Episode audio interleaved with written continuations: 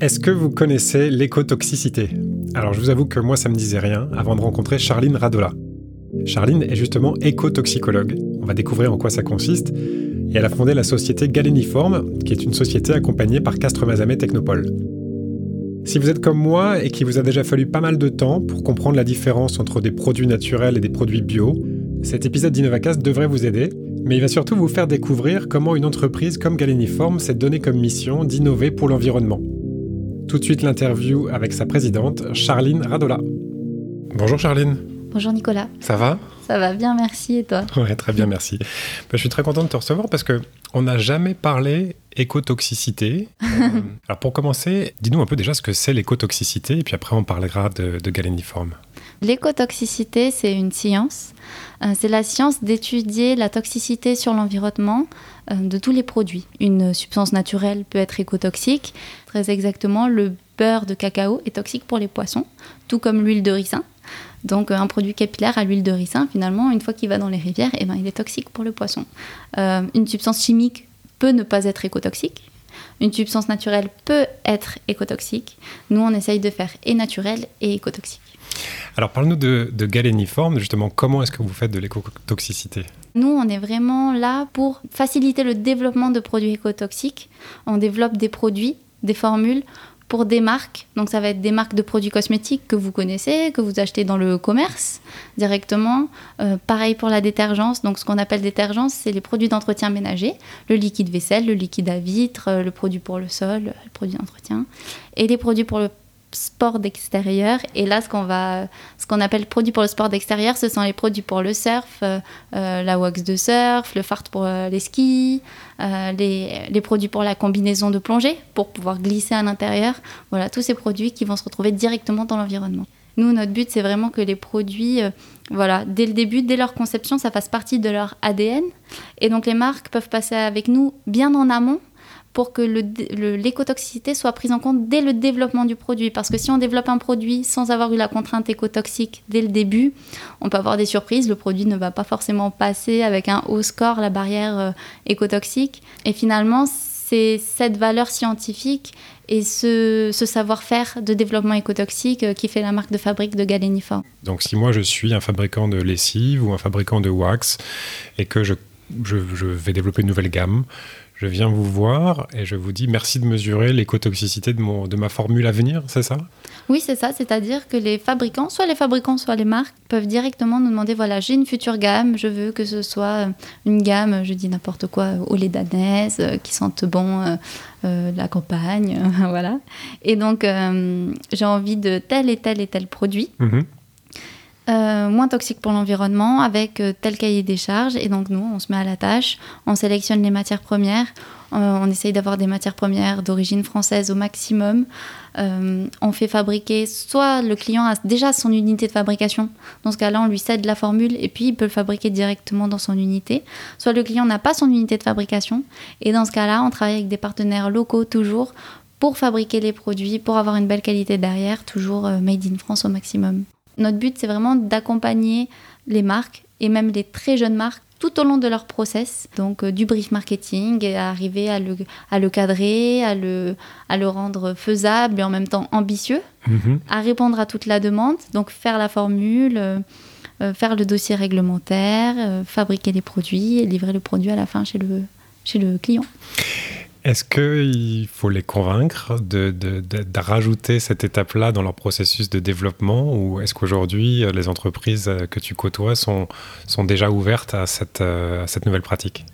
Alors on a énormément de chance parce qu'en fait il y a une prise de conscience générale au niveau de toutes ces valeurs environnementales et donc les marques ont vraiment envie de faire un effort dans ce sens.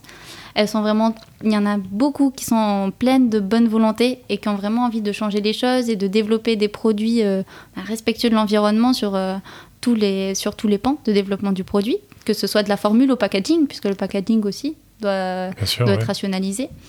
Et malgré que ce ne soit pas réglementairement obligatoire, ils font quand même cet effort économique parce que ça représente un petit effort économique. Si on doit aller faire des tests en laboratoire sur microalgues, sur des daphnides qui sont des petits crustacés d'eau douce, ça ne représente pas un énorme effort économique puisque grâce à notre partenaire ToxiPlan et à notre autres laboratoires partenaires de développement et de tests en laboratoire, on obtient des tarifs qui sont abordables et c'est ça aussi notre but, c'est-à-dire que pour pousser les marques à faire le pas, à franchir le pas de l'écotox, on essaye vraiment de faire en sorte que ce soit accessible pour qu'il y ait de plus en plus de produits moins toxiques pour l'environnement dans nos salles de bain. Si la proposition qu'on fait est trop chère par rapport à un développement tout à fait normal et conventionnel, personne ne va aller dedans simplement pour un risque économique. Oui. Et nous, ce qu'il nous faut, c'est qu'il y ait de plus en plus de produits moins toxiques dans nos salles de bain. Donc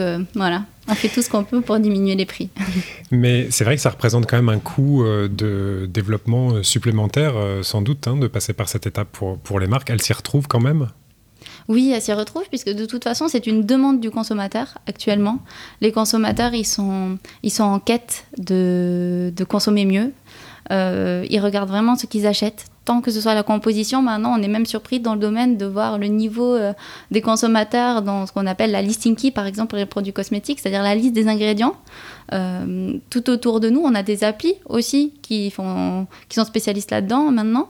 Comme le Nutri-Score ou le Yuka pour les aliments, mais... Exactement, c'est ça. Et ils décryptent les étiquettes. Alors, des fois, c'est un peu...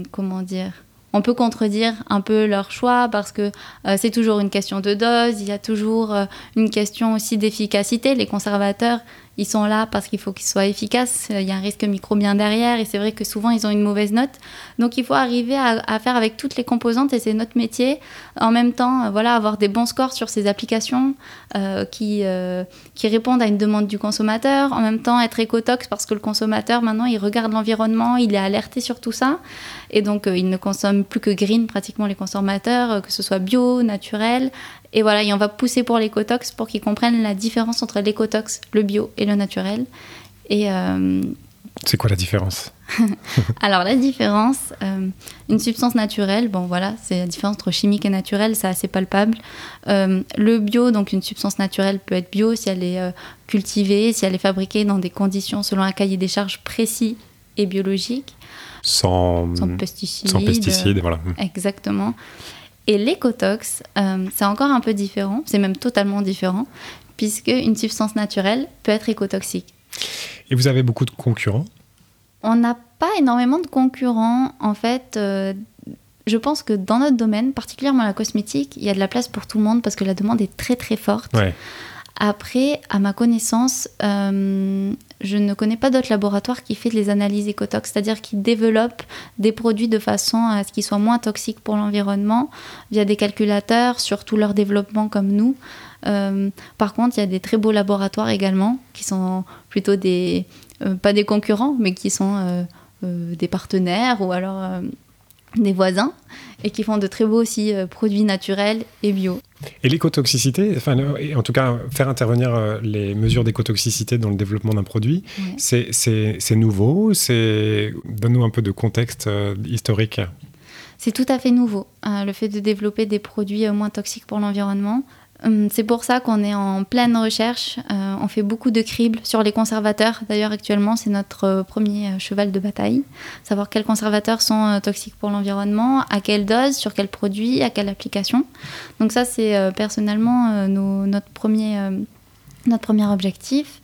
Du coup, on a tout à découvrir. À mon avis, il y aura des nouvelles synergies d'ingrédients qui vont émerger puisque il y a certains ingrédients qui, depuis toujours, fonctionnent très bien ensemble.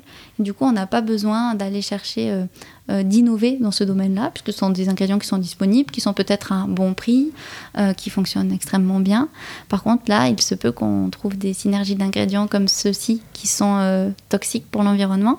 Et il va falloir qu'on trouve de nouvelles façons de faire. Et donc là, on va devoir innover, on va devoir trouver de nouvelles astuces. Et c'est ça qui fait la beauté de cette nouvelle science. Des astuces pour les mettre ensemble, pour faire de nouvelles formulations, de nouvelles associations, comme un chef en cuisine. Exactement, c'est tout à fait ça. Charline, si des gens sont curieux après cet entretien, qu'est-ce qu'ils doivent taper dans Google pour trouver de l'information sur Galéniforme ? C'est facile, www.galeniforme.com. Donc Galéniforme, c'est G-A-L-E-N-I-F-O-R-M, sans E à la fin, comme la forme galénique. Voilà, on est présent aussi sur les réseaux LinkedIn et Instagram, tout simplement. Eh bien, bonne continuation. Merci beaucoup, Charline. Merci beaucoup, Nicolas. À bientôt. À bientôt. Merci d'avoir écouté cet épisode. S'il vous a plu, n'hésitez pas à le partager autour de vous ou à vous abonner à la chaîne du podcast sur votre plateforme d'écoute de podcast habituelle.